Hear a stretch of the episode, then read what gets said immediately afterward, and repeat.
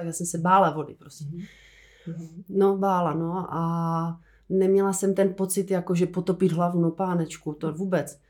No a tak v deseti letech, když už teda mi přemlouvala nějakou dobu, tak jsem prostě řekla, dobré, tak to zkusím.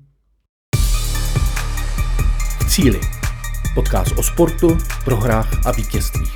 Těch sportovních i životních. V cíli vítáme osobnosti, které nás motivují a inspirují. Nikdy neprohráváme. Buď vítězíme, nebo se učíme. Vítejte v cíli. Mé jméno je Sonja Smoláková a mým prvním hostem je plavkyně, dvojnásobná olympionička, několikanásobná národní šampionka a držitelka rekordu ve volném stylu a znaku Petra Klosová-Lipová. Ahoj Peťo, díky, že jsi přišla. Ahoj, děkuji za pozvání. Vítej v cíli. Děkuji. Tak, pojďme Peťo začít. A můžeme začít první otázkou a mě by zajímalo, jaká byla Petra Klosová plavkyně, závodnice a jaká je Petra Lipová dneska. Mimo jiné také maminka. Tak Petra Klosová jako závodnice byla velice sebevědomá, soutěživá a trpělivá bytost. Um, jako maminka Petra Lípová už je to trošku jiné. Uh, cíle jsou úplně jiné, ale ta trpělivost byla lehce vyčerpaná díky dětem. Každopádně uh, už to není to sportovní myšlení. Už prostě ta hlava pracuje na úplně, úplně v jiném módu. Uh-huh. A když se vrátíme teda k tomu závodnímu plavání, uh, dneska kolik si myslíš, kolik procent ve výkonu je podle tebe hlava u sportovce? Nevím, jestli, nemůžu říct procenta přímo, ale myslím si, že hlava dělá hodně, protože když hlava není v pohodě, tak eh, člověk může být fyzicky připravený, ale prostě nepodá ten výkon.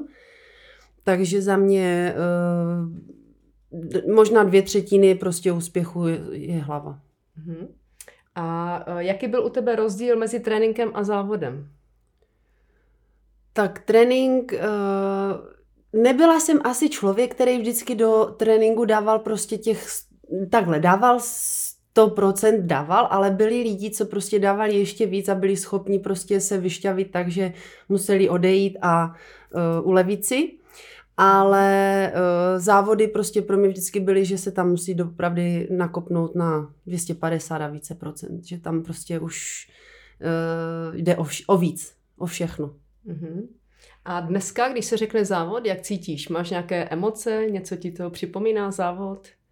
Už ani ne, už, už jsem taková více v klidu. Už se ráda spíše, už se tím bavím. Když mhm. prostě jsou závody, tak se ráda na ně podívám, ale už eh, je to přece jenom dlouhá doba, co jsem přestala plavat, takže už to ve mě spíš jakoby uh, vyvolává takové to pobavení se už tím mm-hmm. sportem. A tenkrát byla si třeba nervózní před závody? Jo, po každé. A to muselo být. Jak jsem nebyla, tak nikdy nebyl ten výkon takový, jaký bych chtěla. Mm-hmm. Zdravá motivace taková. Ano, ano. Mm-hmm. A podle tebe, když hodnotíš kariéru svou zpětně, co bylo to nejvíc, co si dokázala? Um, nejvíc, asi tak jakože mm, všechno, protože veškeré ty um, i drobné cíle, které byly vedly k tomu takovému tomu nejvyššímu cíli za ten rok, který, který byl stanovený, ať to bylo účast na mistrovství světa, podat tam prostě co nejlepší výkon, nebo prostě mistrovství Evropy, případně ta olympiáda. Takže jakoby každý ten cíl pro mě měl svým způsobem nějaký ten význam a úspěch, takže byly důležité, ale tak nejvíc já si myslím, že eh, nejvíc je asi ta olympiáda pro každého sportovce. A já jsem to prostě brala, protože dostat se, už jenom dostat se na tu olympiádu není jednoduché. A dostat se prostě pro mě bylo takové, jakože ta odměna za tu dřinu, která prostě, a te, ta oběť, která tomu sportu byla dána. Uh-huh. A uh, zmínila jsi teda olympiádu, ty jsi byla na dvou olympiádách, 2004 v Atenách, kdy ti bylo 18 uh-huh. let a o, o čtyři roky později 2008 v Pekingu. Byl v tom rozdíl pro tebe? Mm-hmm, byl, byl. E, jako v podstatě 18 letá jsem do toho vpadla tak nějak i s trochou štěstí a e, s holkama jsme měli možnost tam plavat štafetu, což bylo prostě něco úžasného, ale nešla, prostě bylo to takové, že to přišlo jako z čistého nebe, blesk z čistého nebe ale ta olympiáda už potom 2.8 už byla taková, že už to byl cíl, který prostě byl, chtěl být splněný a na který jsme se zaměřili a v podstatě splněním limitů eh, to bylo taková jakási prostě To začalo? Ano, tak jakým, byla to jakási ta, ano, ta mhm. cesta, ano, ano.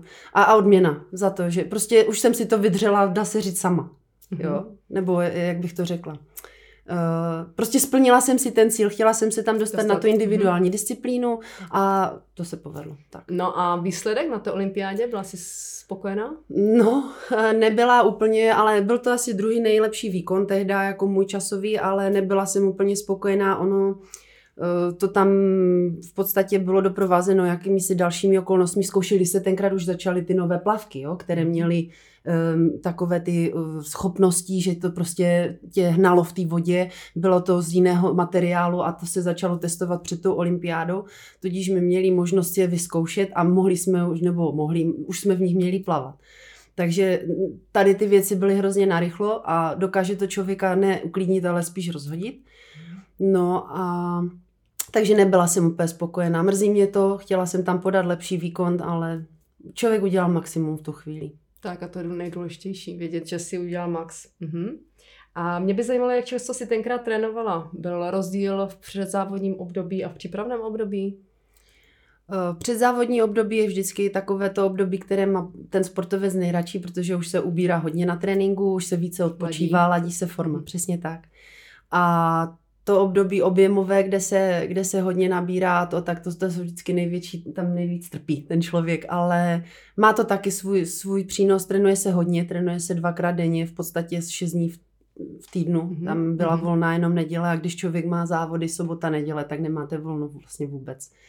Takže v tomhle to plavání je fajn sport, ale je to dřina.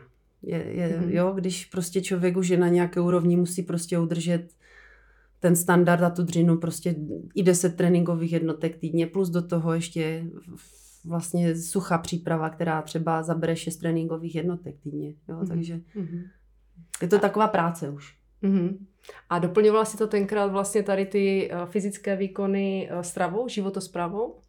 No kežby. To je jedna z věcí, na kterou bych měla trošku jako si říct, hm, kdybych tehda, já totiž jako jsem jedlík a ráda jim mám, mám jídlo jako obecně ráda, ačkoliv to nejde na mě teda vždy vidět, ale uh, to byla jedna z věcí, která si myslím, že uh, nedávalo se na to takový důraz. Teď je to jiné. Tenkrát ještě. Tenkrát no. prostě se to tak jakože nebralo ale za těch deset let se to fakt změnilo. Teď už jsou vyžíváři, kteří se fakt těm sportovcům věnují a, a máte jiný jídlo v době toho objemu, potom zase v době tak. toho ladění. No a takže ne.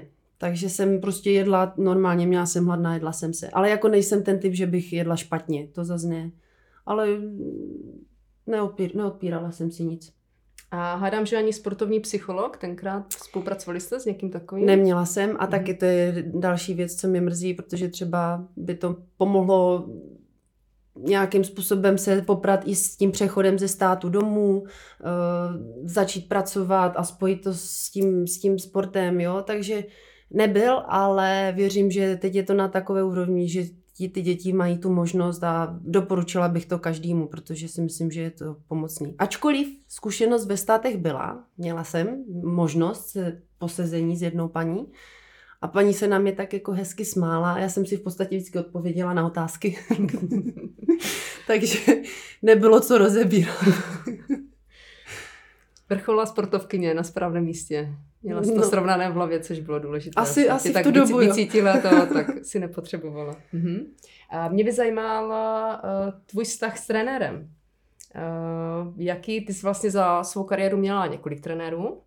Uh-huh. Počítala jsem, no v podstatě uh-huh. v přípravce to vás vedou takový ti jo, lektoři a to, potom byl můj Mír Čermák, uh, ten dával ty základy, jo, ten začal smilovat ten tým, nás tam bylo v hrách strašně hodně a byl super. Potom vlastně Vlastia Perna, ten měl ty starší, tam jsem přišla jako ještě mladěch, takže jsem tam byla nej, jedna z, nebo v podstatě nejmladší. No a do, s tím jsem vlastně trénovala dlouho a musím říct, že je to člověk, který je jako fakt tomu plavání rozumí, obětoval tomu v podstatě všechno a uh, dokázal, dokázal mít spoustu reprezentantů za jeho doby. Mm. Tady. No a pak jsem přešla do státu a tam Steve Collins, ten zas byl z trenerského hlediska skvělý, ale z toho lidského byl prostě úplně úžasný. To byl člověk, který jako teď už je to 630 let, co, co trénuje prostě ženský tým, jo, plavání a jako klobouk dolů prostě. On dokázal pracovat s, třeba ze 24 uh, holkama, jo, stmelit ten tým, to je prostě jako něco úžasného. Hmm. Teď si vemte ženský, jo, nálady tak, prostě, tak, každá to má jinak, tam je naštvaná na tu, tam se udělají skupinky a on prostě na tohle nehledil, on prostě dokázal, hele, jsme jeden tým a prostě jste tady za jedním cílem, to musíte držet při sobě. Mm-hmm. A tam se vlastně člověk naučil i jako hrát jako týmový hráč, e, dokázal zdravě to sebevědomí zvednout. Jo, já si myslím, že je to člověk fakt s velkým čo. Mm-hmm. Že je to trenér s velkým T a člověk se srdcem na pravém místě. Takže bychom se mohli zhodnout, že i ten trenér musí být uh, dobrý psycholog. Ano, určitě. Ano. Mm-hmm. A podpora. Jo, že tak. vás neviděl jenom jako ten stroj, který prostě uh, musí šlapat tak, jak on chce, nebo jak, jaký je cíl té školy a toho klubu, ale že vás vidí i jako člověka, že prostě vidí, že zrovna nejste na tom třeba teď dobře a řekne fajn, hele, dej si volno, nebo prostě jo, potřebuješ teď se z toho dostat, potřebuješ si s někým promluvit, chápu. A tohle prostě eh, si myslím, že by mělo být i tu. Že by to nemělo být jenom prostě, hele, tak tohle, tohle, tohle, tohle, to odplavat, tohle odběhat, mhm, šup, šup, šup, mhm, jedem mhm. a zítra znova, jo jak to, že jsi ve špatný náladě, takhle by to nemělo být. No. Mm-hmm. Takže vlastně teď už mi odpovídáš i na další moji otázku, uh, co v podstatě by měl mít ten top trenér. No, uh. lidské, měl by být lidský prostě. Mm-hmm. A uh, rozumět tomu, co dělá a mělo by ho to bavit. Jo, to znamená, když prostě přijdete na ten trénink, tak prostě ten člověk, ačkoliv má svých osobních věcí fakt jako špatný zážitky, nebo zrovna to ne, neklape nějak, tak prostě furt to vidíte s úsměvem. Já, já to chápu, že je to těžký, jako, ale to je prostě neskutečný, jak někdo dokáže ovládat ty svoje emoce. Hmm. Nepřenášet na, na ty svoje svěřence, protože oni prostě za to třeba nemohou, že? Takže je to i poslání být trenér, Ano, ano, svým způsobem tak, ano. Mm-hmm. Mm-hmm. A chtěla by si sama trénovat? Ne. ne, já vím, kolik to stálo dřiny, kolik zatím stojí dřiny a nejsem ten typ, co by se tam asi hnal. Jako mm, radši teď už říkám, jsem to pověsila fakt na hřebík ze vším všudy a prostě už je čas věnovat se něčemu jinému. Mm-hmm, super.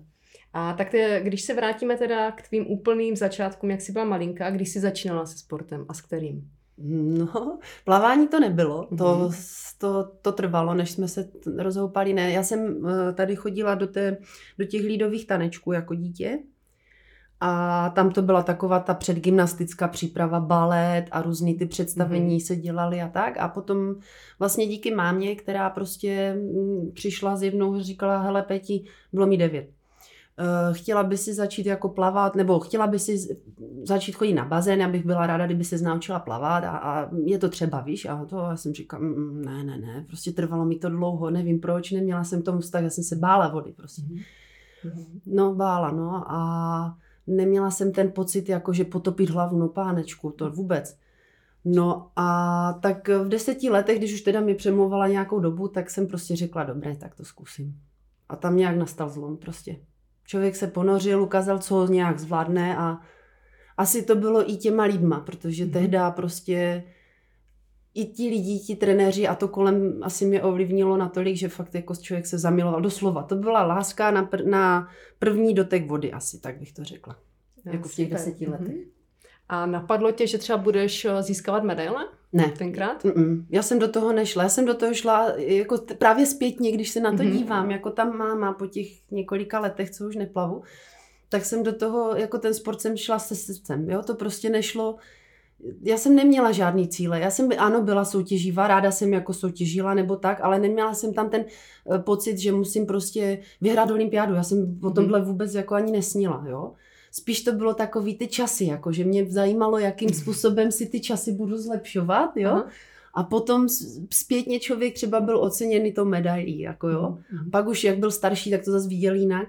Ale jako ty časy pro mě byly jako hrát si s těma a porážet to, to bylo asi takové ze začátku pro mě prioritní. No. Takže ta výzva jenom sama sebe zlepšovat díky času, ano, ano. že to poznáš. Mhm. No. A kolektivní sport, individuální sport?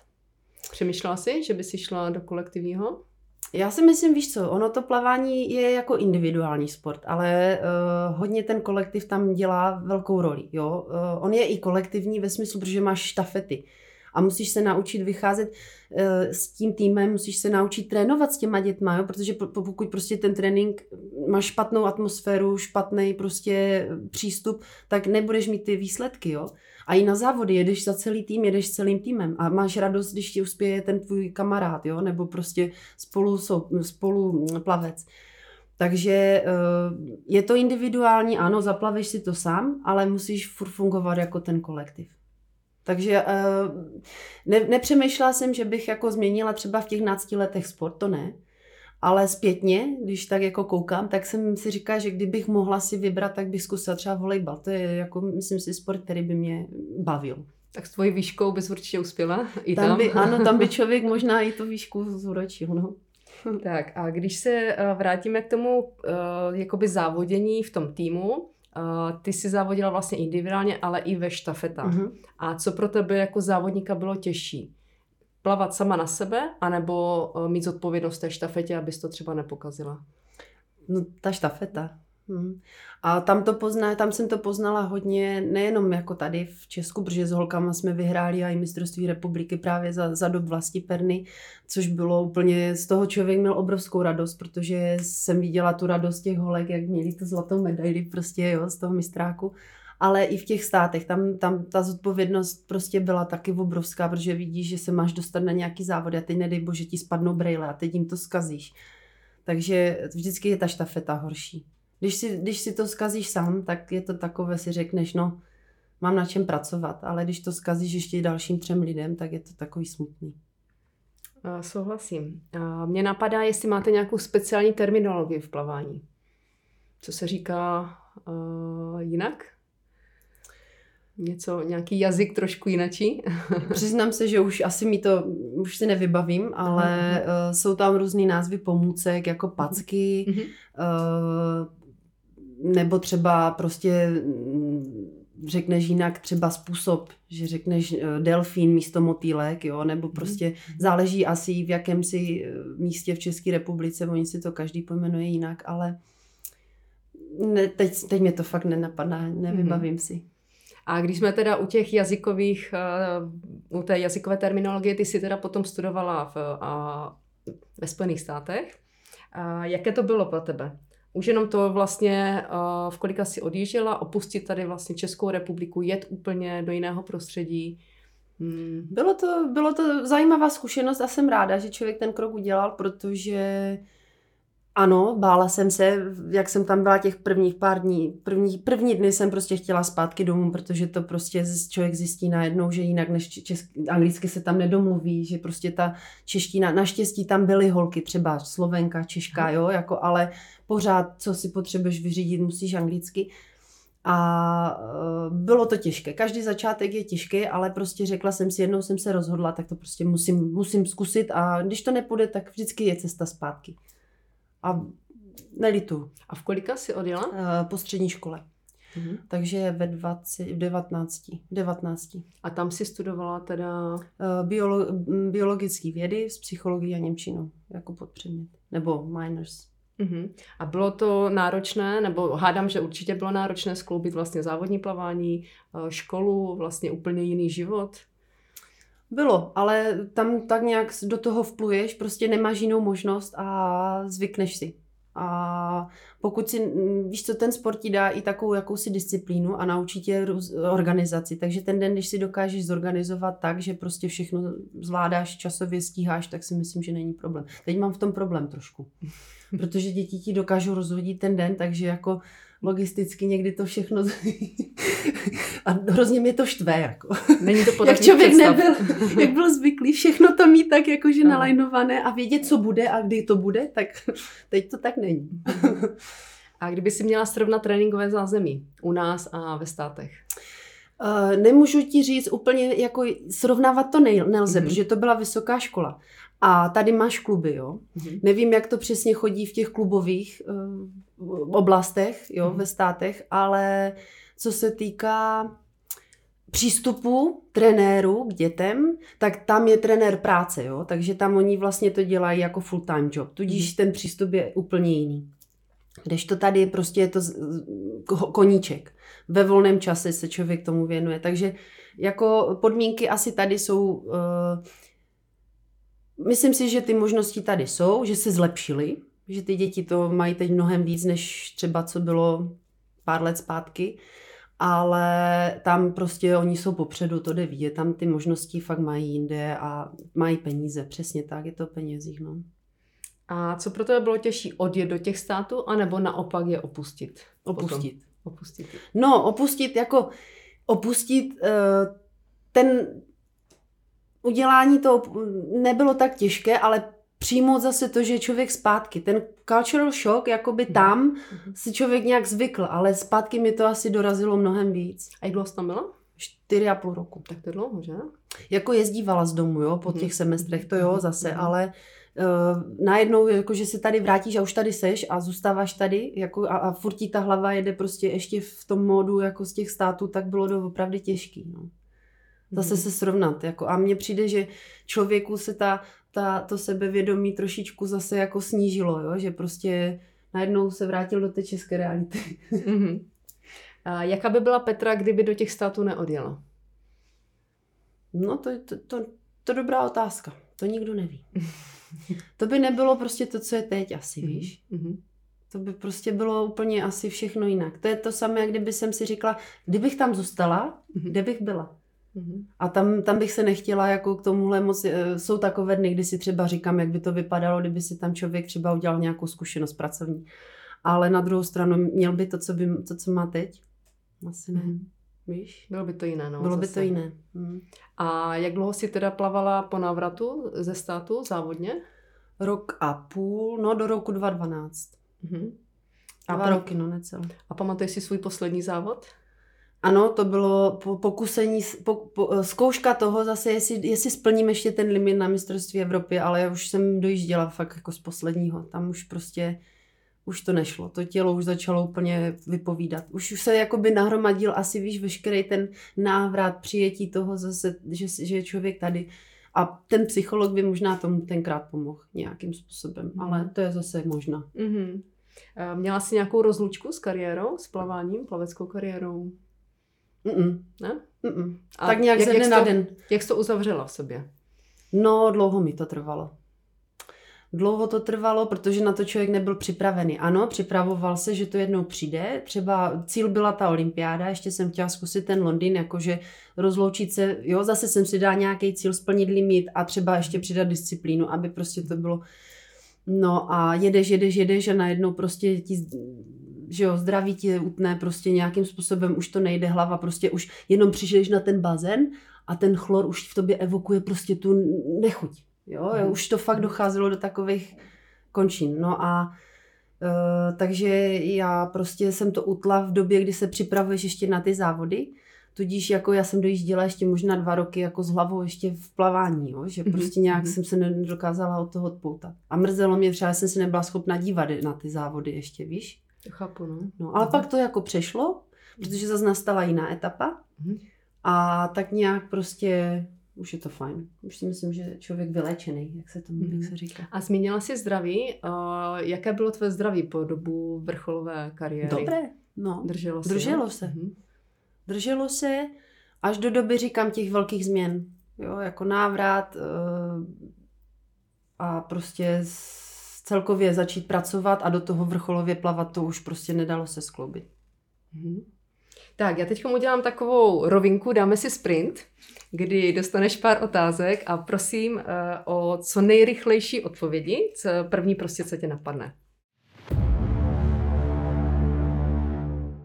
Talent nebo píle? Píle.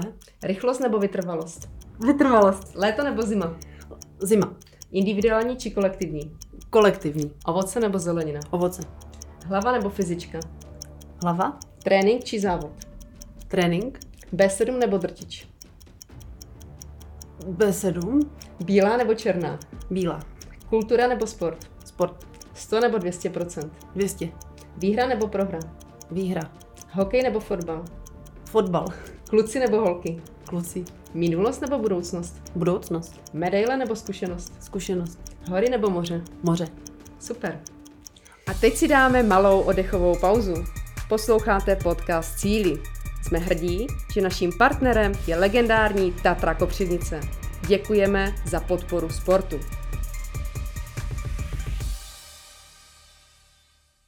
A teď se dostáváme k té mamince, Peti Lipové.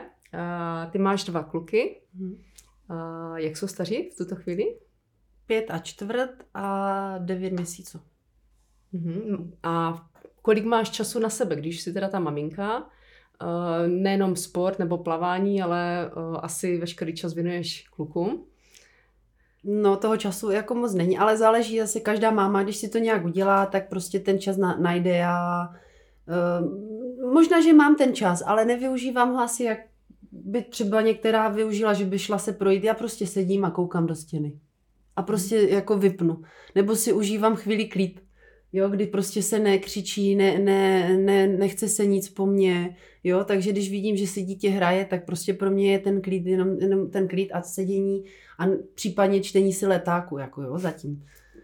A jdeš plavat teda? Nebyla jsem. Byla jsem uh, po pěti letech, co jsem přestala plavat a nechápu, jak jsem mohla jako vydržet v té vodě. Hrozná Aha, zima mi byla. Uh-huh. To je zajímavé. No. Uši mě bolely. A točila se mi hlava při obrace, fakt ale. A chodíte s dětma plavat? Eh, chodili jsme. Než vlastně se narodil Lukašek, tak jsme chodili s Honzíkem. A zjišťuju právě, že nemůžu být trenér, protože nemám tu trpělivost. A tak třeba na starší děti tam může to zase trošku jo, jiné? Jo, jo, jako věřím, že to zase, jako když to není tvoje dítě, tak zase je to jako jiná situace, ale uh, nějak jako, že mladého tam vedem, ale on je takový bojácný, stejně jako já, takže já ho nemůžu nijak nutit přemlouvat, protože to chápu. Mm-hmm.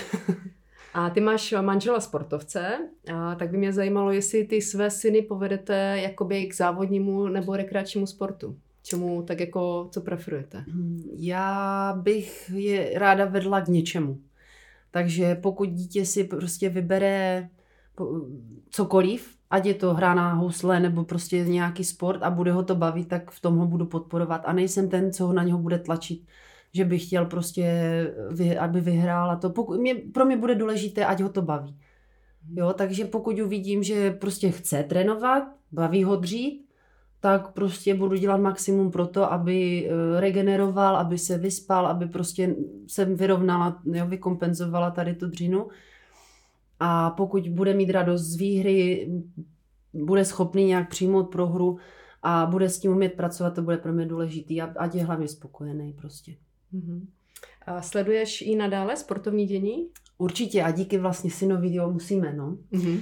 Olympiáda ho nakopla tak, že prostě furt všechno sleduje, čte výsledky, hlavně fotbal, uh, futsal, hokej, hazená, takže u nás jede většině mistrovství světa v hazené, mistrovství Evropy ve fotbale, tam zase hokej, jako, takže plavání jde stranou, bo není moc v televizi. Ano. No.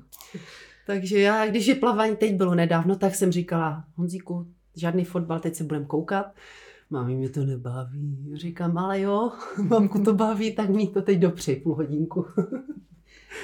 Tak a chodíte, to se díváte hádám v televizi ano. a chodíte i třeba na živé zápasy? Chodí na házenu. Na házenu. Mhm. A vlastně bývají i soutěže v plavání v Kopřivnici? Bývají určitě, že? Bývají, ale nechodím, nechodím tam. Zatím jste nebyli. Nebyli mhm. jsme. Tak, eh, dokážeš si představit, ty jako eh, bývalá plavkyně, dnes maminka, že by si třeba znovu závodila, protože jsou ženy, matky, sportovkyně a eh, jakoby chtějí si natáhnout ještě tu sportovní kariéru? Už, už ne. Už si myslím, že jsem do, došla za takovou tu hranici časovou, kdy, kdy už je, nechci říct pozdě, ale už by to bylo uh, velká dřina a zase by se musel obětovat čas, který bych měla věnovat té rodině. Ale neříkám, že mě hlodala otázka, jaké by to bylo, kdyby jsem začala třeba pět dní v týdnu si na hodinku chodit zaplavat, jestli bych třeba ještě byla schopna 50 králů plavat. Nějak. Mm. Ale to mě tak jako pak pustilo, když se podívám na prděly, tak prostě si řeknu, ne, už, už fakt ne. Už tak tomu obětoval člověk hodně. Třeba jak budou starší možná, tak ty masters ještě třeba mm-hmm. a možná, že to člověk dojde do té fáze, že mu to bude chybět, že by si chtěl zase něco vyzkoušet, jako že neříkám. ten odstup bude mm-hmm. další a mm-hmm. uvidíme. A takže jak se ti dneska změnily cíle, když jsi v té roli té maminky? Oproti tomu, jaké měla si cíle dříve? Uh, už se nikam tak neženu. Už jako není třeba prostě se tak hnát, soutěžit a nějakým způsobem, ten život je už o něčem jiném. A ty cíle jsou, jako každý máme, prostě udělat to prostředí, tu, to zázemí těm dětem takové, aby prostě ta rodina fungovala. Dobře. A já mám dneska poslední otázku pro tebe. Mm, co si myslíš, Peťo, jaký druh talentu je potřeba, aby člověk dosáhl na vrchol? Tam asi těch faktorů je víc. Jako talent, vlohy nějaký to, to ten člověk mít musí ale potřebuje mít to zázemí, potřebuje mít, uh, potřebuje mít tu hlavu hlavně. Když si člověk vezme jako ty, ty sportovce celkově, oni jsou ti šampioni svým způsobem jiní. Oni to mají v té hlavě jinak nastavené. Oni jsou takový flegmatičtější, prostě neberou si mm, spoustu věcí neřeší a myslím si, že to je velký, velká výhra pro to, nebo velký předpoklad pro to být úspěšný. Jako jo, že když má někdo takovou povahu, že přeje druhým a jo, tak to je super, tak vyhraj třeba, jo, tak už to je prostě špatně, no. Musí hmm. být ten, který prostě chce na 150-200% vyhrát. Ne, že budu přát tady kamarádovi. Jako kamarád dobré, ale to, těch lidí je málo, no, si myslím. A potom fakt jsou ty výjimky, které to dotáhnou. Třeba Michael Phelps, on byl svým způsobem jiný. Nechci říct divný, ale jiný. Jako jo. Já ho neznám osobně, mm. ale byl prostě jako nikdo by nevydržel toho tolik, co on si myslím. Tak on myslím měl i ADHD, ne? Ano, ano. Mm-hmm. On měl ADHD a díky tomu plavání on se tam jakoby vybil. vybil. No. Mm-hmm. Ale byl povahově prostě jiný, no. Jako kdyby byl člověk, který si vezme každou kritiku, tak není tam, kde je. A měl zase trenéra, měl to zázemí, jo, které zase měl štěstí na chlapa, na trenéra, který prostě ho dokázal mm, jak podpořit, jako psycholog, jako prostě ten táta, jo, a i trenér. Takže si myslím, že to, toto jsou faktory, které ovlivní. Můžete mít talent, ale jak nemáte ten možnost rozvíjet se a nemáte trenéra, který by vás vedl a ten talent chytil a prostě fakt jako by vám všechno nalajnoval tak, ať vám to sedí, tak si myslím, že to nepůjde. No. Tak jsme v cíli. Vítej v cíli, Peťo. Děkuji, že jsi Bylo byla. to super. Díky. Taky děkuji. A můžu se ptát i jako Soní, nebo to je jenom jako vždycky o tom, že... No a teď, teď bych to jako otočila.